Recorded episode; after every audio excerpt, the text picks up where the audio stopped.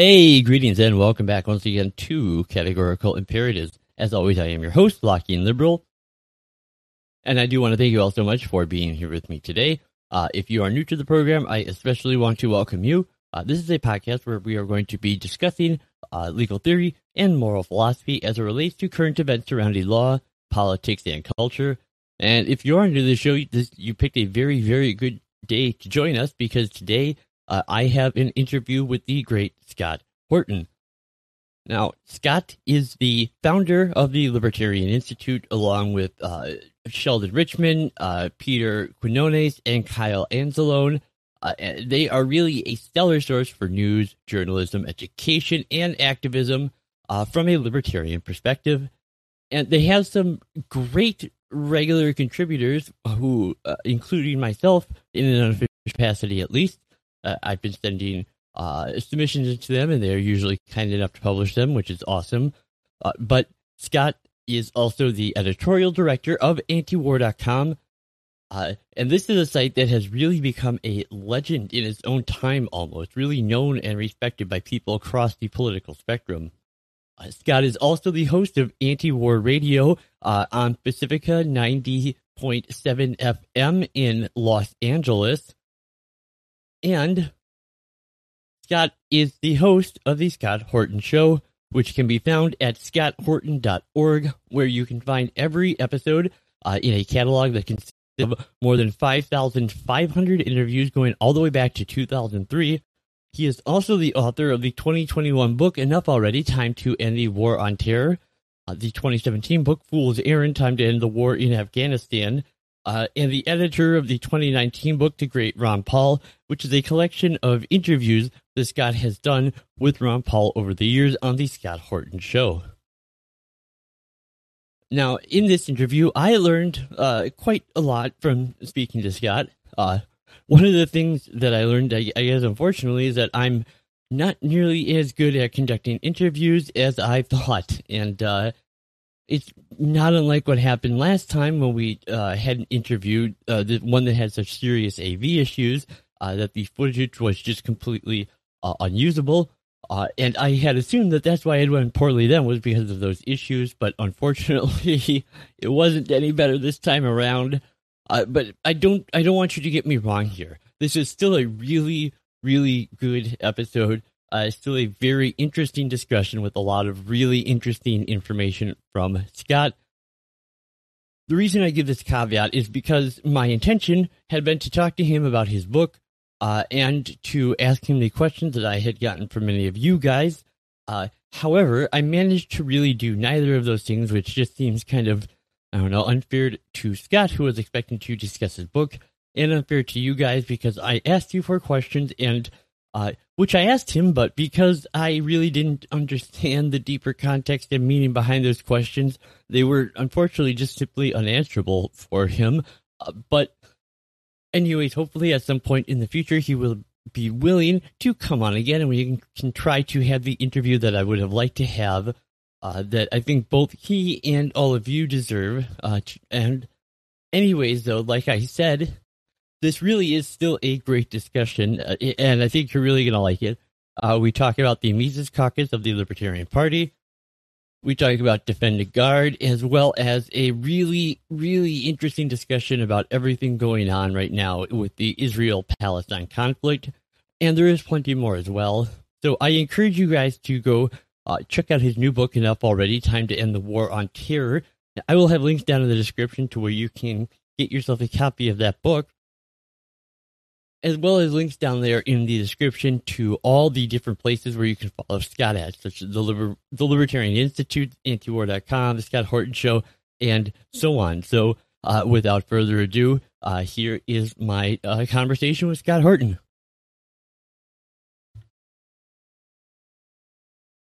All right, and we are live. And I am talking right now to Scott Horton here Uh, this is uh, Categorical Imperatives, of course, the podcast uh, where we discuss legal theory and moral philosophy with current events surrounding law, politics, and culture.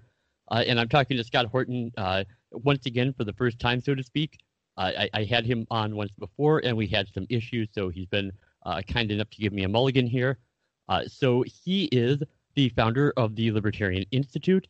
Uh, he is the editorial director of antiwar.com. He is the host of Anti-War Radio uh, on 90.7 in Los Angeles, and he is the uh, author of two books, including uh, Enough Already, Time to End the War on Terror, and Fool's Errand, Time to End the War in Afghanistan.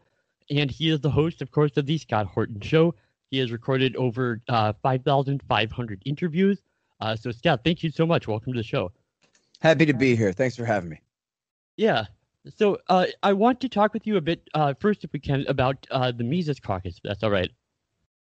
Of whatever's on your mind, I'm here. All right, cool. Yeah, um, because the last time I talked to you, uh, you were about to go to an event in uh, Pittsburgh for the Libertarian Party, uh, and since then that has happened, uh, and that was just um really interesting to watch. I mean, it really. Uh, I, I, I was fortunate enough to watch uh, your speech along with others such as you know Dave Smith and uh, Jeff Deist, and it was really exciting because it re- really confirmed something that I felt for a while that uh, really the Mises Caucus is uh, possibly sort of picking up right where the uh, the Ron Paul revolution seemed to fall off in 2012, as far as really making real change for uh, you know for for peace and prosperity.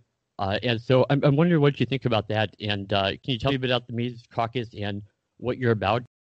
Yeah, well, I mean that's the plan. Absolutely, is to restart the Ron Paul revolution, and this time using the Libertarian Party as the vehicle and you know to essentially create on the presidential level another of the best speaking tours on behalf of peace and liberty that can be uh, given.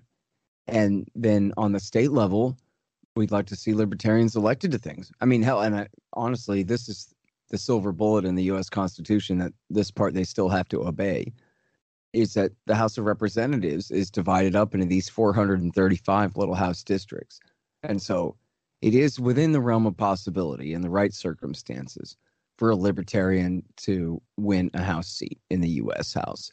But on the state level, there's all kinds of possibilities open for getting uh, House and Senate members elected in the right times and places if we play our cards right and pick the right candidates and the right time, you know, the right places where a seat is more open than usual and and our libertarian has a little bit deeper roots in the community than the average guy or you know something where we really have an opportunity to get people elected to uh, state houses and state senate seats. And for that matter um, you know in many states judges are elected locally. And you know real hard uh, shoe rubber meets the road type campaigns could make a real difference in a lot of those and, and really even succeed in a lot of those i think um, you know, if it's done right. So, and if we can bring enough of the libertarian movement into the party to make the party a big enough and hardcore enough and exciting enough thing to bring even more people into it to really make it a much bigger force in American politics than it has been. And so I think the sky's the limit. And we got a lot of great people in here. I just got off the line with Tom Woods. We were talking about the same thing. The oh, nice. amount of potential that we have here is essentially unlimited. Yeah, and that was really what was so exciting about watching uh, a lot of the Pittsburgh event is uh, just the energy in the room. I, I was really surprised by how uh, excited and how motivated the crowd was. And I, I mean, they really, it seemed like there was a lot of people really behind this movement, and that was fantastic. Yeah, I mean, it's really something else. And and Dave Smith's speech in Pittsburgh just, you know, blew everybody's socks off. The man's Absolutely. got a presence. Well, and and yours too. Yours too. Potential. Actually, and yours um it really um touched on a lot of questions that I was uh, going to ask you today about Israel and Palestine, and uh, I think I might possibly uh, refer people to that speech. I'll, I'll be putting a link to uh, that uh, the the speech that you gave there. I'll of course be putting a link to all your other sites Libertarian Institute, Scott Horton Show, uh, antiwar.com, all of that down in the description for this video, of course. Um, but yeah, your speech was just really exciting. It was really interesting to see people so uh, so so excited uh, for a talk about foreign policy. Well, you know, I've always believed, well, for a very long time, that if the Americans knew the truth about the situation in Israel Palestine, that they would side with the poor Palestinians in this situation. And that the reason they don't is because they really don't know the first thing about it. And they hear a bunch of slogans like, well, what if someone shooting a rocket at you? Oh, wow, boy, I'd try to get out of the way and then shoot back, I guess. I don't know. Uh, but this kind of argument is just completely devoid of context. And nobody. Yeah. Oh, go ahead. Go Sorry. Ahead. No, no, no. Go ahead. Well, I was just going to say, yeah, it, it's really uh, frustrating to see a lot of people, uh, even uh, uh, good people, it seems like libertarians or constitutional conservatives, who will say, well, you know, Israel is, is just defending itself. Doesn't it have the right to defend itself? It, it, it's just such an absurd uh, a point to make there. Well, the thing, what it is, is it's a logical fallacy, right? It's called begging the question, where essentially you're sneaking your conclusion into the uh, argument in the first place. And so the conclusion that you're trying to force people to accept is that what Israel is doing is that they're defending themselves. Of course, everyone has the right to defend themselves. The question is who's the aggressor and who's the defender? But instead, they changed that question to doesn't Israel have the right to defend themselves, which just presumes that that's what they're doing, when obviously it's not. And the thing of it is this they want to pretend that somehow the Palestinian territories are independent from their rule, but they're not. You know, the Egyptians and the Jordanians controlled that territory until 67. And then Israel started that war against Egypt, and then Jordan jumped in, and they both lost. Uh, Egypt and Jordan did, and Israel took control not just of Gaza and the West Bank and East Jerusalem, but of all those people. And they actually kicked another two, 250,000 people out of the country uh, in an ethnic cleansing campaign again in 67. But they still cut millions of Palestinians. They essentially kidnapped them all, took possession of them all. And so they pretend, though, they want to have it both ways and say, well, there's Hamas, not Israel. Hamas controls the Gaza Strip. And the Palestinian Authority, not Israel, controls the West Bank. But that's just not true.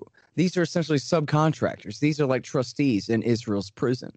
This is like an Indian reservation where the leaders are picked by the occupiers, not by their own people at all. And don't they just and get Mahmoud like a couple Abbas, votes in the in the Israeli uh, parliament or whatever it is? Well, inside what they call Israel proper within the 67 borders. There's a 80 20 super duper Jewish majority. Right. And the one fifth of the population are Palestinian citizens of Israel, Muslims and Christians.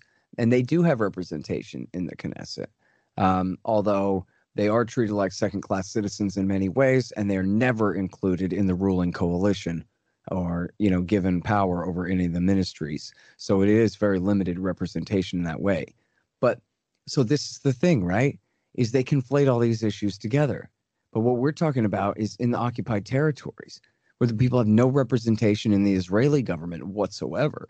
If they have any representation at all it's with hamas and the palestinian authority and yet they don't the palestinian authority is not elected mahmoud abbas was not elected by the people of the west bank and east jerusalem and Gaza was only sort of elected. I mean, pardon me, Hamas was only sort of elected by the people of Gaza in the election of 2006. But that whole thing was essentially a setup where Condoleezza Rice, first, uh, Bush's Secretary of State, insisted they hold the election.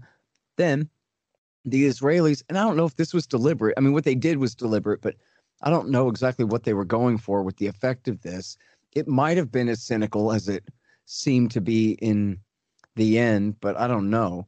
But essentially, they um, withheld all of the tax revenue from the uh, Palestinian Authority under the control of Fatah, Yasser Arafat's party, the leftist party, and essentially, so they couldn't pay uh, salaries and they couldn't, you know, pay their patronage, and so they were essentially thrown out. They were the the old guard, and Gaddafi. I mean, pardon me. Um, Arafat was uh, the Israelis had murdered him by then, uh, poisoning him with uh, radioactive polonium, and then um, Wait, Gaddafi? in the election Did you say? in the huh Did you say Gaddafi? no no no i i yeah i, I did but i didn't mean to i said yasser arafat is who i meant to say Oh, there okay, okay, yeah, yeah. i was just yeah I was just uh misspeaking Um, and so they murdered him with with polonium and then his successor mahmoud abbas was never elected to anything. Uh, they held this election and hamas won the election. But then the americans the israelis and the egyptians tried to do a coup in 2007 which failed. And so whereas hamas and the pa had to have a coalition and again we're talking about trustees in a prison. We're not talking about a sovereign government anyway. We're talking about who's ruling the imprisoned in their camp.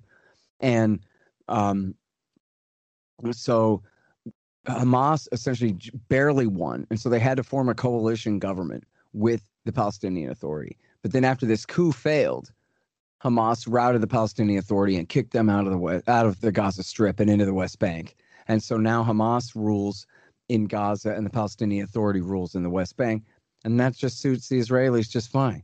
It just means the Palestinians are that much more divided and conquered. In fact, I found a quote recently. A, a friend of mine who's an American Israeli uh, gave me a quote, uh, translated it for me from the Hebrew and everything. And uh, I tweeted it. You can find it on my Twitter feed, where a leader of the Israeli Zionist Religious Party explains to the news that look, Hamas is an asset. The Palestinian Authority, that's you know the tamer faction that rules in the West Bank, um, quote unquote rules. Uh, they're a liability, you know, essentially because they're reasonable. Whereas Hamas, they are an asset. And then, as he puts it, in this game of delegitimization that we play, Hamas is an asset because Hamas can't go to the United Nations. Hamas can't go to the ICC. Hamas can get no sympathy from any member of the UN Security Council. So if that's all that we have to deal with, Hamas, we won't even need America's veto on the Security Council anymore to get whatever we want. And so as always the moderates and the reasonable men are the enemies of the terrorists on one side and the terrorists on the other who would rather keep a strategy of tension and violence and fighting. And that's straight out of the horse's mouth. And that's why the Israeli government created, well, didn't create, but Funded. abetted the rise of Hamas in the first place It funded was- it, it, kind of? in order to just divide and conquer them. I'm sorry, what? Well, I was gonna say that they basically funded Hamas, didn't they? Uh, well, mostly what they did was they suppressed all of their competition and allowed them to thrive, was what Okay. it really was. So it was, you know, I'm sure there was a bit of money there. Uh, but the major thing was they created the circumstances to make sure to, uh, again, because this is all an occupied reservation. This is not a sovereign state. So it was up to them to decide who goes to jail and who doesn't. And so, like when their when their uh, leader Sheikh Yassin they raided his house and found a bunch of weapons and they sentenced him to 20 years and let him out in two or something like that um, and then of course by the way and jeremy r hammond writes about this in his book obstacle to peace and detailed this in an interview on my show last week that um, the reason they started abetting the rise of hamas as a religious right-wing alternative to the secular commie plo was because of um, Yasser Arafat's coming to heel. And Arafat in 88 went ahead and recognized Israel within 67 borders as a part of his bid to try to get an independent Palestinian state. And so they said, you know, they always say the Palestinians, we have no partner for peace because the Palestinians are all such bad people. But the Israelis don't want a partner for peace. And whenever they do have a partner for peace, they do something to destroy it. So in this case, they helped abet the rise of Hamas in order to thwart Arafat's submission to them. So And you're then- saying that you're saying that Arafat was uh, essentially that he was uh, going to accept the 67 borders with the, with the Gaza Strip and the West Bank, and he was he, he was going to accept that as uh, what He Israel territory, basically. He did that in 1988. really? Huh? Yeah. And Uh, so yeah, that was why that was why they abetted the rise of Hamas was to divide the Palestinians to make them easier to rule. They don't want a partner for peace. They want an evil terrorist enemy. And if Yasser Arafat's going to renounce terrorist violence, then he's no good to them. And so that was one of the main reasons that they supported the rise of Hamas. And then um, when um, when the leader of Hamas, Sheikh Yassin, started to mellow and decide that he would go ahead and announce that not that he recognized Israel yet, but that he would, and he made it public that he would recognize Israel within 67 borders in a final status negotiation deal in you know based on the Saudi peace plan and that if they got a two-state solution that even Hamas said that they would settle for their measly stinking 22% of what's left of Palestine there and then they shot him and killed him with a missile. They he an old man in a wheelchair, and the Israelis bombed him and killed him because Gee. again he was coming to heel. He was And submitting like to exactly what they want, though, or at least what they say what they want is, is the recognition of the 67 borders, right? I mean, Israel. no no they want to steal all of the West Bank and they want all the Palestinians there to drop dead. But, they i- but don't isn't the want a partner for peace. the They West want Bank? that land. But does, if you say the 67 borders, doesn't that include recognizing the West Bank as part of Israel then? No, 67 borders means before the war, before Oh, they okay, conquered the. West Bank and Gaza. Oh, I, okay, I see. I understand now. Yeah. Yeah. Yeah. So well, and fine. then uh, moving on, um, there was something else I wanted to talk to you about. Is uh, a a program that you are very involved with called uh, Defend the Guard, uh, which is Yeah. um something that I don't think a lot of people know about, which to me seems like a really uh, important project. And I wanted to know if you could tell us um, just kind of uh, what they're about uh, and, and what your connection with them is, and uh, how people can uh, get involved with that if they are interested in that. Yeah. Well, I don't get any credit for it at all. I'm just uh, a big promoter of it and supporter of it. But it's essentially the idea was Pat McGeehan's uh, state representative from West Virginia, and who's a combat veteran.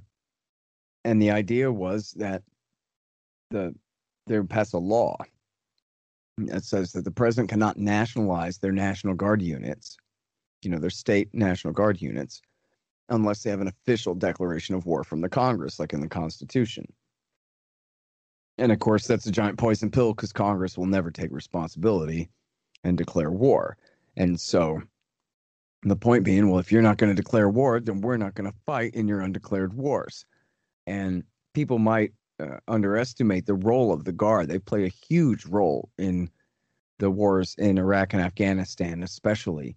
But they also contribute special operations forces and you know have their own green beret units and all kinds of things they're incredibly diverse um, you know bunch of different uh, soldiers from the 50 states that have all different roles to play when they're supposed to be here in case there's a flood to uh, you know bag sand uh, and and stack bags.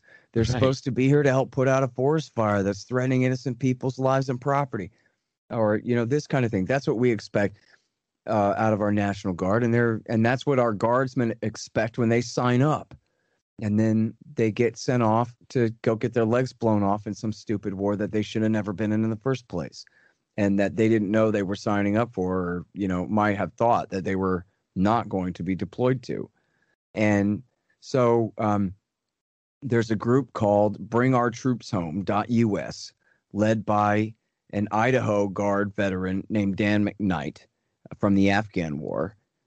And he put this group together and he's got a bunch of great guys and they're all combat vets at the leadership level. And they're all essentially Ron Paulian, libertarian, constitutionalist, Republican types. And so they have been pushing this and they're now in uh, working in concert with Young Americans for Liberty. They're getting this introduced in 50 states. Uh, pardon me, no, 30 out of the 50 states is what I meant to say. Um, actually, I think it's 30 last year and 31 states this year. And so far, you know, we were doing okay in Texas, but then they watered it down and turned it into this stupid thing. But that's to be expected. We got another fight on our hands next year in Texas. Um, but then um, in Maine, it was close. It was really just came down to one guy opposing it, and if it hadn't been for him, it would have at least passed the Senate. This kind of thing. So anyway, um, we're going to keep pushing, and you know, first of all, it sends the important signal that you've lost the infantry. How do you have a bunch of unending wars if people just don't want to fight them? And if everybody knows better and nobody believes in the lie anymore about why we have to do these things. And so, and then not only that, but it shows that, wow, and they're getting smart and they're getting organized and they're trying to influence their state parties and state governments to intervene on their behalf in the way that they have over legalizing pot and sanctuary cities for immigrants on one side and guns on the other and these kinds of things and so here's something that both sides can believe on, right? The America First Republicans are over the wars and want the troops home. And I think the progressives said that's what they wanted all along too, right? And so um this ought to be and it has been, you know, uh, a bipartisan issue. You know, the bills have been signed and co- you know co-sponsored uh, by people in both parties in many of these states although it's been led by Republicans, which again is I think is the most important public relations message that can be sent there. That this is this kind of fed upness with the permanent state of war is really bubbling up and coming up from the right is really important for the narrative and then also through the states in this way and um and then if we can really get it passed and signed into law and a president wants to challenge it, then I guess we'll see. Because they're going to cite the supremacy clause, but the supremacy clause is for constitutional laws. And so, um, you know, the authorizations to use military force by our Congress are not declarations of war.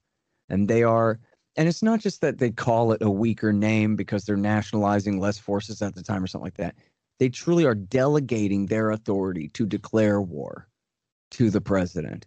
But that is not his role in a constitutional republican system, not as described in Article 1 of this Constitution. And so um, it'd be a hell of a fight to see. And uh, especially if, if the resistance is being led from the right and from the Republican Party, I think it sends a hell of a statement. And so, listen, calling all combat veterans of these wars who are over it, you know, here's a group of guys that you can identify with and get along with and do good work together with. It's bringourtroopshome.us. And for you young kids who are, you know, Ron Paulian, libertarian and or, you know, right-leaning constitutionalists, um, you know, college kids and things like that, check out Young Americans for Liberty they've been doing a lot of great work. They're founded oh, as fantastic. You know the the youth for Ron Paul or college kids for Ron Paul or whatever it was called, and and then grew into Young Americans for Liberty, and they really get work done. And so that's a, a couple of great organizations for people to team up with here. Yeah, absolutely. And what's funny is, as Rand Paul says, you know, um, the presidents now they can start a war wherever they want. Obama never got an authorization for Libya; he just did it anyway. But then if a president tries to end a war, all the Liz Cheneys will jump up and screech and say the president has no right, and they'll try to pass a law. In fact, they did. They passed a law a year ago to prevent Trump from spending money on removing forces from Afghanistan, which they had no authority to do. And he, of course, can could have ordered those troops to move wherever he said. He just didn't say. But wait, they can't do that because I, I thought that they had uh, the power of the purse. Yeah, but when it comes to where he's allowed to move soldiers, they can't dictate that. What are they going to do about it? He's the commander in chief. The military's not going to say, well, I don't know. The Congress says I shouldn't. If he ordered them to move, they would have to move. And then let the Congress try to sue him over it. And you know already that the court would, either way, whether it was for or against a war, the court would defer and say this is a political fight between y'all and not a legal fight for us. Yeah, absolutely. Which is which is them ducking it, but that's what they do. Ron Paul and some others tried to sue Bill Clinton over Kosovo, and the court said we're not going to rule on this. You guys figure it out. If you don't like him going to war without a declaration, impeach him. Don't bring well, it to the SC. And that's what happened with Yemen too, if I remember correctly. Is uh, they passed a resolution trying to say, "Hey, you don't have a, a power to to send troops into Yemen, Donald Trump," and uh, they they tried to stop him, and he just vetoed it and did it anyway. Yeah, it was the War Powers Resolution, is what they invoked. Yeah, and, which itself is an unconstitutional grant of authority to the president, but it also has restrictions in it, and they tried to invoke the restrictions, and he just vetoed it and went on anyway. And again, that was a war that was never authorized in the first place. They just hide behind the doctrine of leading from behind and calling it the Saudi led coalition when America's the empire and they're our client state. And America's been responsible for every part of the war. Yeah, and that's what's kind of frustrating about uh, talking about Donald Trump as the uh, the anti-war candidate. It, it, it, I admit he did, um, in, in a certain sense, get Republicans talking about ending wars in a way they hadn't in a while. But then, like every everything he did, every action he did, seemed to uh, seem to kind of affirm the absolute opposite, where he just increased the war. Uh, you know, he started a war in Yemen really and put soldiers in there. He uh, increased all the other wars we were in. Um, yeah, I don't know. So yeah. what do you, what do you think about uh, uh, Joe Biden's uh, assurance that we will have the troops home from Afghanistan here in a couple months? Uh, do you think there's any chance of that actually uh, coming to be? Well, they're pulling all the infantry out, and I, apparently the Green Berets, you know, they'll be leaving very top tier special operations forces probably, and the CIA, and they'll still be spending a lot of money backing Afghan forces there. But you think uh, and, overall they're going to be pulling? It sounds like more yes, or less they're going to I be pulling they, a lot out. Yes, they have closed down the Kandahar Air Base. They've closed down all actions in the Helmand Province, and I don't know exactly what all is going on in Nangarhar. There may be uh, well, I shouldn't say that about Helmand. I, I, I'm under the impression that they pulled out all the Marines. I don't know what they have. Maybe they have some forces in Lashkar the provincial capital there, and there there could still be Green Berets uh, in Nangarhar province. I know that the Delta Force, you know, half a year ago, the Delta Force told the Washington Post and the New York Times that they were uh, they call them so they even had a plaque in their little office where they call themselves the Taliban Air Force because they were flying for the Tal- flying drones for the Taliban against uh, what they call Islamic State fighters there in um, the Nangarhar province. And so there may be some of that continuing. You know, um, it's it's horrible. I'm sure they're killing innocent people, but at least it goes to show that the Taliban have an interest in eliminating any competition to their monopoly on violence if it means you know these kinds of terrorist groups as well. They always were extremely hard asses but they bring law and order one way or the other. And so this is a compromise the americans have found to make. It's really the same thing as they did with the awakening in iraq where the local iraqis um, you know uh, welcomed all these foreign fighters to come and be suicide bombers and killers on their behalf. And then but later they struck a deal with the Americans that actually they'd kill all these terrorists if the Americans would stop killing them. They'd have a truce with us and turn on the worst part of their own faction. And so that's in a sense what's going on here, right? Is the Afghan awakening as America is tilting toward the Taliban as long as they'll fight the foreign fighters, which really just means a bunch of Pakistanis from across the line. It's not like they're ISIS in Afghanistan is really international terrorists. It's a bunch of lies. But um, anyway, um, you know, the they're pulling the bulk of the force out of the Bagram Air Base as well. I mean, I always said that I don't see that the Pentagon will ever give that base up, but it comes down to it. If the president says you're giving it up, you're giving it up, and they're destroying all of their stuff that they can't bring with them. And they're saying now, the New York Times said the other day they plan on being out by July, not September. They think they can do it by July. Now I saw footage of men lined up getting on a 737 or whatever it was, 757, getting the hell out of there. And so, again, they're going to leave the CIA and they're going to leave top tier special operations forces and they want to leave air power over the horizon, they say, which I guess means F 18s in the Indian Ocean. But I mean, really, it's just a matter of time before the Taliban takes the capital city. I think maybe a peace deal can be won, but I kind of doubt it. I think they they know that all of the momentum is with them. The fighting season is just beginning, and they're just taking cap, you know, out in the countryside. They're just taking over district after district after district. Wherever there was even a little bit of opposition left, it's melting away. And the local Afghan security forces are turning tail and run, which just goes to show what a Potemkin village this always was. Anybody thinks we'd stay there another 50 years to install this same regime in power has to admit that look at what a house of cards it was. The thing is a joke. And the local police and local security forces are all turning around and running away because they had nothing like the support they would need among the population to stave off this other faction. It's not like the population is welcoming the Taliban in. They're sure not rallying around the government we've created for them to save them from them either, are they? And so that just goes to show whether that we've done this 10 years ago or 10 years from now or another 20 years from now. It's the same outcome. And it's going to be ugly as hell, pal, because we've been putting in power people who cannot stay in power. And so when the hell comes to pay, it's going to be bloody. I mean, we can hope for the best, but I don't expect anything less than a real catastrophe. The question is just what are you going to do about it? You already it's because our government made it this way. It's just like a housing bubble.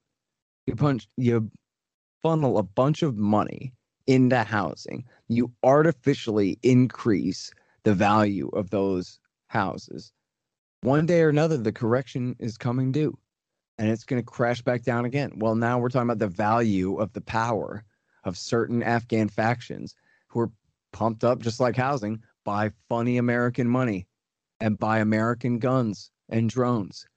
But now the correction is coming. There's a crash coming, and their natural amount of power, the natural price that people are willing to pay to do what they say, will be discovered. And it's going to be a lot less than our government's been insisting this whole time. And you know, by the way, damn George W. Bush, who let it be known that when Joe Biden called him to say, listen, I'm ending the war, pal, that he told Joe Biden, okay, I accept that. And I, I guess everything's been done that could be done, and that's fine. Because what's he going to say? No, if you just, don't you put Stephen Hadley and General Lute back in there? They'll solve it for you, just like they didn't for me. Uh, what's he to say? So, um, but then he comes out a week later goes, Oh, I fear for the future of Afghan women if we leave. Oh, yeah. What about the present of Afghan women while we're there? And what about the inevitability of the absolute increase in Taliban political power over the people of that country when we leave one day or the other? And what about how brutal the Hazaras and the Tajiks and the Uzbeks are to their women, too? And the Taliban might be worse in some ways, but then again, you know, the American warlords, the, the warlords backed by the United States in the Afghan war all along, have been absolute monsters. People who are ab- just serial killers and the worst sorts of, child rapists and drug dealers and throat cutting mercenary absolute bastards who have no moral authority higher than the Taliban whatsoever. At least the Taliban believe in their own religious piety and in some sense of law and order and not just outright degeneracy like the people America's been supporting in power there. What about the women? Well, what about the little boys? Who are the victims of the people that America's been foisting on these people for a generation? Right. It's not like we couldn't have seen this coming, too. I mean, this is the exact same thing that happened uh, back with what the Mujahideen in the 1980s uh, it, and even going back further than that with the uh, the invasion of the British Empire and the uh, was it the Seleucid dynasty there? I, I, I mean, this is the exact same thing that happened both times. It, it's just it's not like we couldn't have predicted that this was the exact outcome. Is that there was no way to win in Afghanistan. It's just it, it's absolutely impossible to conquer that country. Yeah, and look, what right do we have? I had a guy come at me on Twitter. I don't know if he's some robot. Maybe it was the AI, and I was arguing with a robot But the guy says, look, man, if we destroy these countries, don't we owe it to them to fix it? Don't we owe them something? I feel really No. bad about just pulling out and leaving them in the lurch. And it's like, yeah, but what evidence is there that staying and killing more people helps anyone? Like this just stays an article of faith, despite the fact that all we've done is kill and destroy this whole time. Somehow we're going to kill and destroy our way out of it. And it reminds me, it's actually a real quote from Hillary Clinton. I saw her say it myself with my own eyes and ears. She said, Listen, when you're in a hole, and in fact, she was specifically talking about Afghanistan. Listen, when you're in a hole, you've got to grab a shovel and start digging Wow. because that's all they can think of to do. You know, which is that's exactly what Chief Wiggum said on The Simpsons, right? No, dig up, stupid. Right? Yeah. Because and then they just keep digging further down because that's all you can do. Yeah, I remember that. Oh my god. I know. Yeah, that's horrible. Oh my god. Um. So, uh, I I- kind of want to shift here a little bit and ask you uh, about um.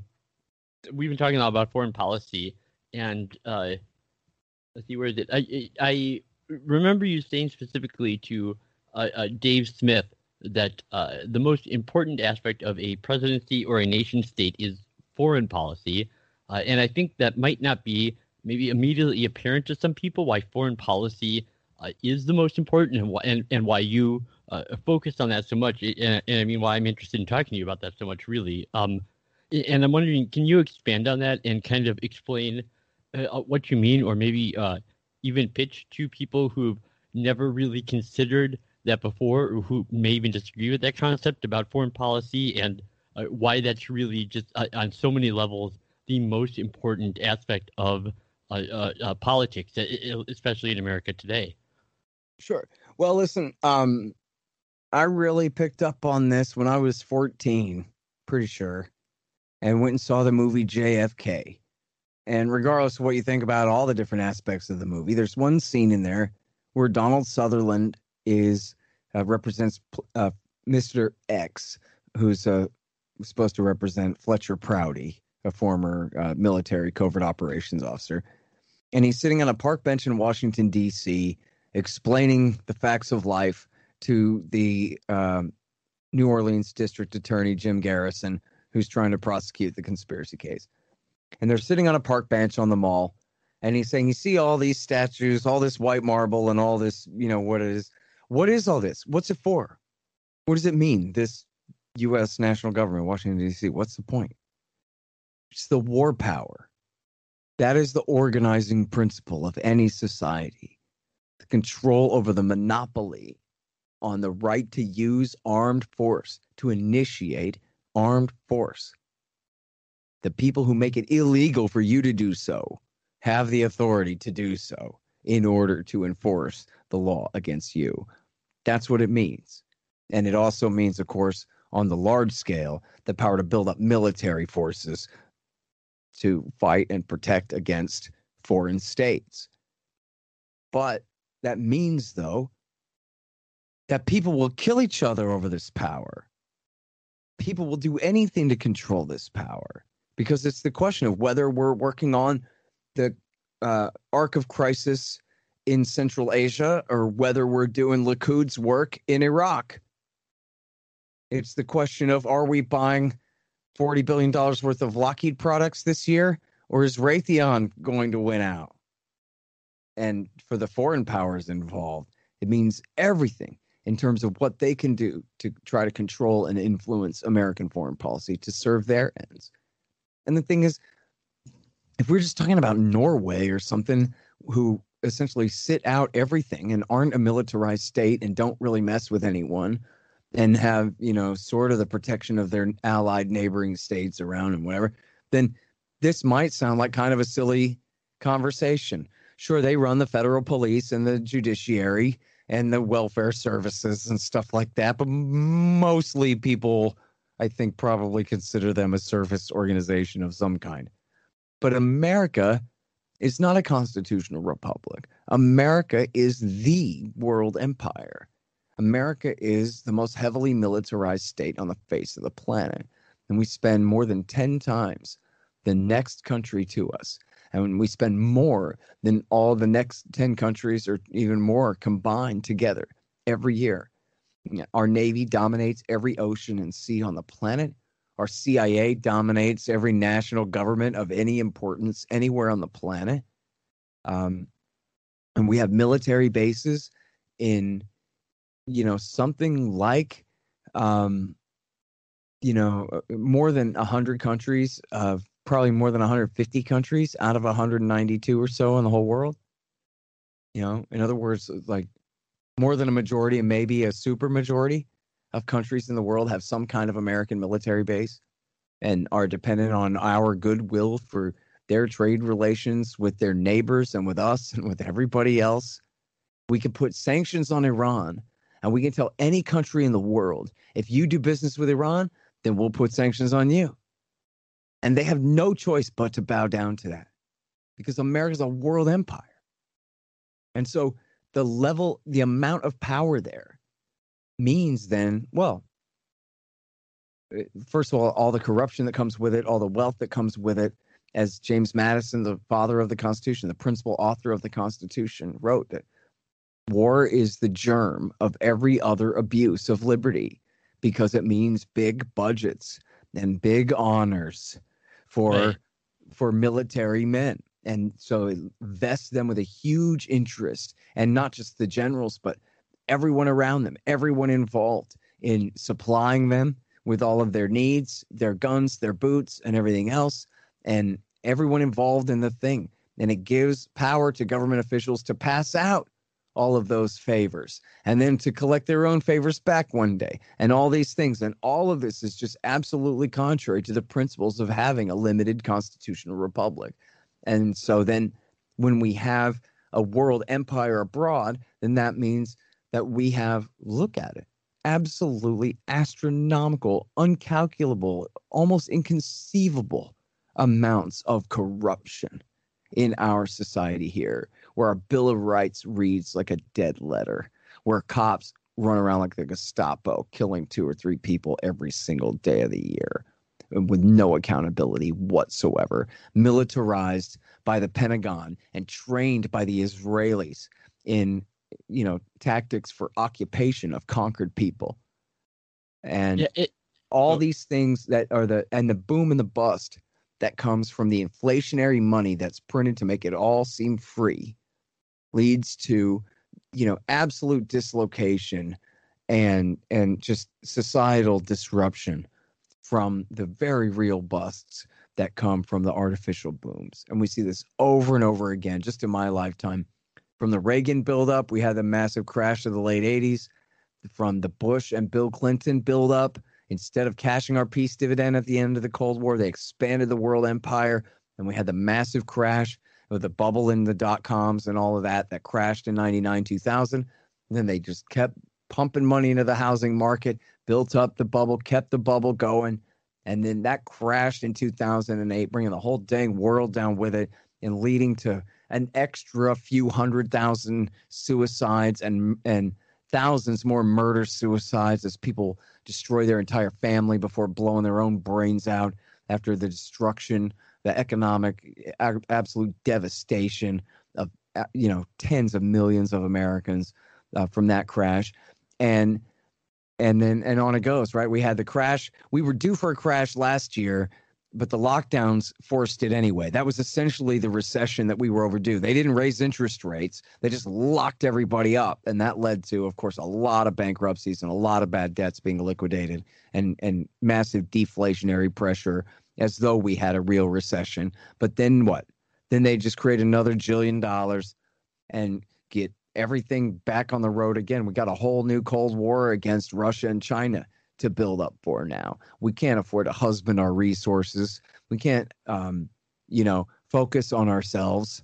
We have these higher priorities, and the American people have to buy a new generation of long range bombers. And it turns out the F 35 and the littoral combat ship are both trillion dollar total worthless disgraces of boondoggles. We're just going to have to start up a whole new battleship program and a whole new fifth, sixth generation fighter, whatever BS generation they're on now for the fighter jets, and to just keep the whole thing going, which just means we're going to have a whole new and and it's already happening in housing and in fuel and all over the place. And we're going to have another huge bubble. And I don't know when the crash is going to come, but it'll be come and decimate our economy and our society again. And then every time this happens, of course, free market capitalism takes the rap.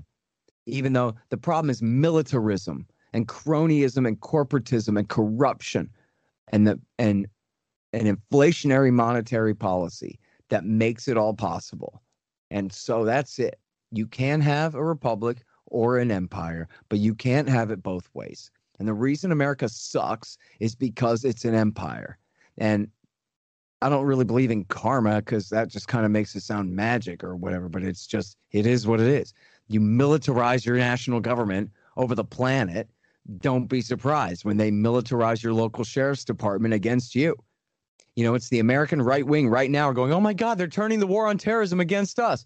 Yeah, well, who supported the war on terrorism all along? American right? Pretty late in the day to learn your lesson here.